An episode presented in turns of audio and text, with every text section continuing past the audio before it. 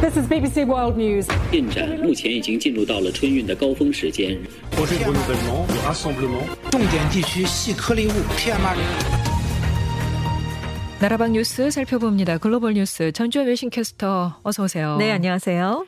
러시아가 자국군이 무력으로 점령한 우크라이나의 도시들을 러시아령으로 병합하는 작업을 진행하고 있다고 하죠. 그렇습니다. 자국군이 점령한 우크라이나 동부의 도시 마리우폴에 여권을 배포했고요. 헤르손과 자포리아 등 남부 도시 주민들이 간소화된 절차로 러시아 시민권을 신청할 수 있도록 하고 있습니다.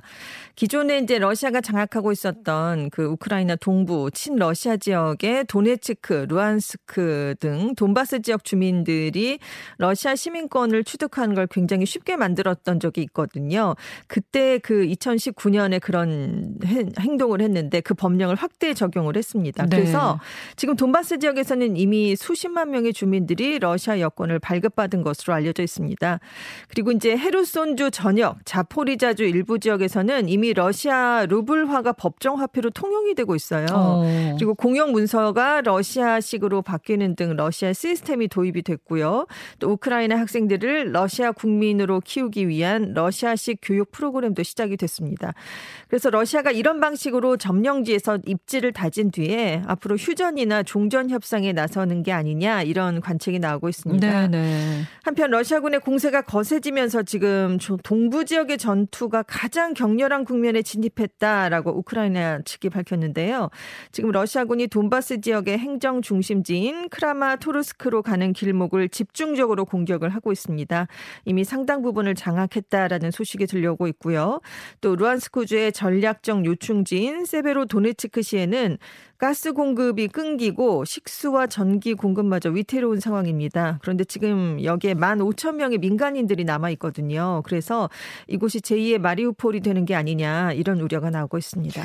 자, 이런 가운데 키신저 전 미국 국무장관이 우크라이나의 일부 영토를 포기하더라도 휴전 협상을 서둘러야 한다고 제안을 했습니다. 어, 우크라이나가 크게 반발하고 있는데 이게 또 유럽 내에서도 논란이 확산되고 있죠. 그렇습니다. 키신저 전 미국 국무장관이 최근 다보스에서 열린 세계 경제 포럼에서 우크라이나가 앞으로 2개월 내에 러시아와 휴전 협상을 재개해야 하고 러시아가 2014년에 강제 병합했던 크림반도 그리고 칠러 반군 지역이 전쟁 전에 장악했던 돈바스 지역을 사실상 러시아의 지배 영토로 인정을 해야 된다 이런 얘기를 했습니다. 그러자 우크라이나가 자국 영토의 일부라도 러시아에 넘기 는 방식의 평화 협상은 불가하다 이렇게 반발하고 나섰는데요. 하지만 우크라이나가 영토의 일부를 포기하고 휴전 협상에 나설 것을 촉구하는 목소리가 지금 유럽 연합 일부에서도 나오고 있습니다. 네. 이탈리아가 우크라이나의 중립국화 또 크림반도와 돈바스 지역의 러시아 영유권 인정 같은 러시아의 요구를 일부 수용하는 내용의 평화 협상안을 30일 이후 정상회담 공동 선언문에 넣고 휴전을 촉구하자 이런 제안을 내놨기 때문인데요. 네. 지금 이탈리아의 제안에 헝가리, 사이프러스 그리고 이제 경제적 어려움에 처한 일부 서방 국가들이 찬성하고 있는 것으로 알려졌습니다. 그렇지만 우크라이나 정부는 영토 포기를 원칙적으로 거부하고 있는 데다가 결정 과정에서도 국민 투표가 우선 실시돼야 한다 이런 입장을 보이고 있거든요. 그래서 지난주에 실시한 설문에서도 우크라이나 국민 82% 이상이 영토를 포기하는 것에 반대한 것으로 나타났습니다. 네.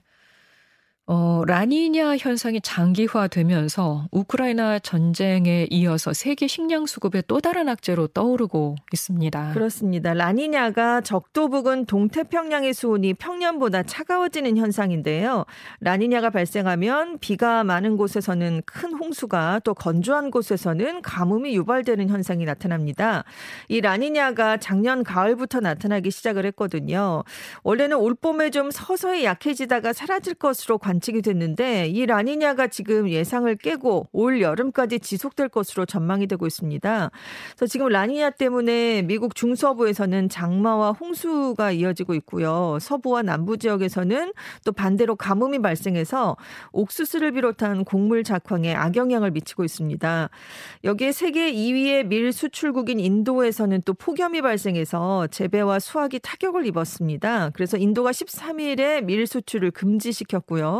세계 최대 대두 생산국인 브라질에서도 가뭄이 발생했고 그래서 지금 밀하고 옥수수가 안 그래도 지금 러시아가 흑해를 봉쇄하면서 우크라이나산 밀 옥수수가 지금 수출길이 막힌 상황이거든요. 네네. 근데 라니냐로 또 한 번 타격을 입으면서 지금 세계 식량 시장에서 밀, 옥수수, 대두를 비롯한 곡물 가격들이 치솟고 있습니다. 그래서 올해와 내년에 전 세계 밀 재고가 6년 만에 최저 수준을 기록할 음. 것이다. 이런 전망이 나오고 있습니다. 여기에다가 전 세계적으로 설탕 대란까지 우려되고 있다면서요. 그렇습니다. 설탕 수출 대국이었던 인도가 설탕 수출 제한 방침까지 밝혔거든요. 그리고 주요 설탕 생산국인 중국과 쿠바마저 설탕 생산량이 급감할 것으로 전망되고 있기 때문인데요. 네. 지금 중국이 올해 기상 상황이 좋지 않고 또 코로나19 여파 때문에 설탕 생산량 전망치를 전년보다 9% 낮췄습니다.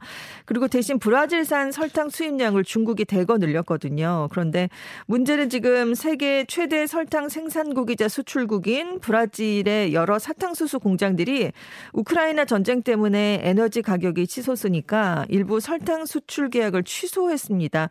대신 사탕수수를 에탄올 제조로 돌리고 있기 때문에 설탕 수급에 대한 우려가 나오고 있는 건데요.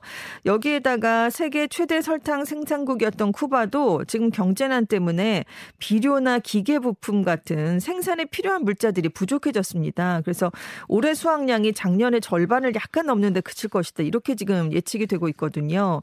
그리고 이제 주요 설탕 수출국인 인도, 파키스탄, 카자흐스탄이 설탕 수출을 통제했고 러시아도 서방의 제재에 맞서서 8월까지 설탕 수출을 금지한 상황입니다. 네. 다만 이제 주요 생산국인 인도와 태국은 생산을 늘리고 있고요. 인도가 수출을 통제하고 있긴 하지만 그래도 역대 최대 물량의 설탕을 수출하기로 한 만큼 일단은 올해는 글로벌 설탕 부족은 발생하지 않을 것 같다. 이런 전망도 한편에서 나오고 있습니다. 그러면 좋겠는데요. 네, 그렇죠. 예. 어쨌든 기후 위기에 대한 경고가 그동안 계속 있어 왔는데 이제 그 위기가 현실화되는 모습이에요. 그렇습니다. 여기저기서 나타나고 있죠. 맞습니다. 중동에서는 또 모래 폭풍 현상이 갈수록 심해지고 있다고 하잖아요. 그렇습니다. 아마 사진을 보신 분들 많으실 텐데요. 이번 달에 중동에 모래 폭풍이 발생해서 정말 세상이 오렌지색으로 뒤덮인 그런 사진들이 공개가 많이 됐습니다. 영화에서만 봤는데 이게 그러니까요. 현실이에요. 네, 근데 중동 한 국가에만 나타 나는 게 아니라 중동 전역에서 발생하고 있다는 게 문제인데요.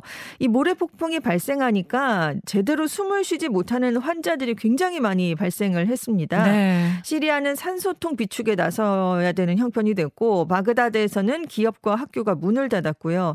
이란에서는 항공편을, 쿠웨이트는 선박 운항도 중단을 시켰습니다. 근데 사실 중동 지역에서 봄마다 모래 폭풍 시즌이 돌아오긴 해요. 근데 전문가들은 상황이 갈수록 악화되고 있다는 점을 경고하고 있는데 기후 변화 때문에 날씨가 더 더워지고요. 극심한 건조 현상이 계속되면서 갈수록 모래 폭풍 현상이 더 심해지고 있다는 그런 얘기입니다. 네. 근데 이게 세계 경제에도 지금 영향을 미치고 있어요. 왜냐하면 지금 물동량의 많은 것들이 이제 중동을 통해 지나가고 있는데 모래 폭풍 때문에 항로를 이탈한 선박들이 6일 동안 수에즈 운하에서 발이 묶이는 그런 현상이 발생했습니다. 그래서 세계은행은 중동의 모래 폭풍 때문에 연간 약 17조 원의 손실이 발생한 다라고 얘기를 하고 있는데요.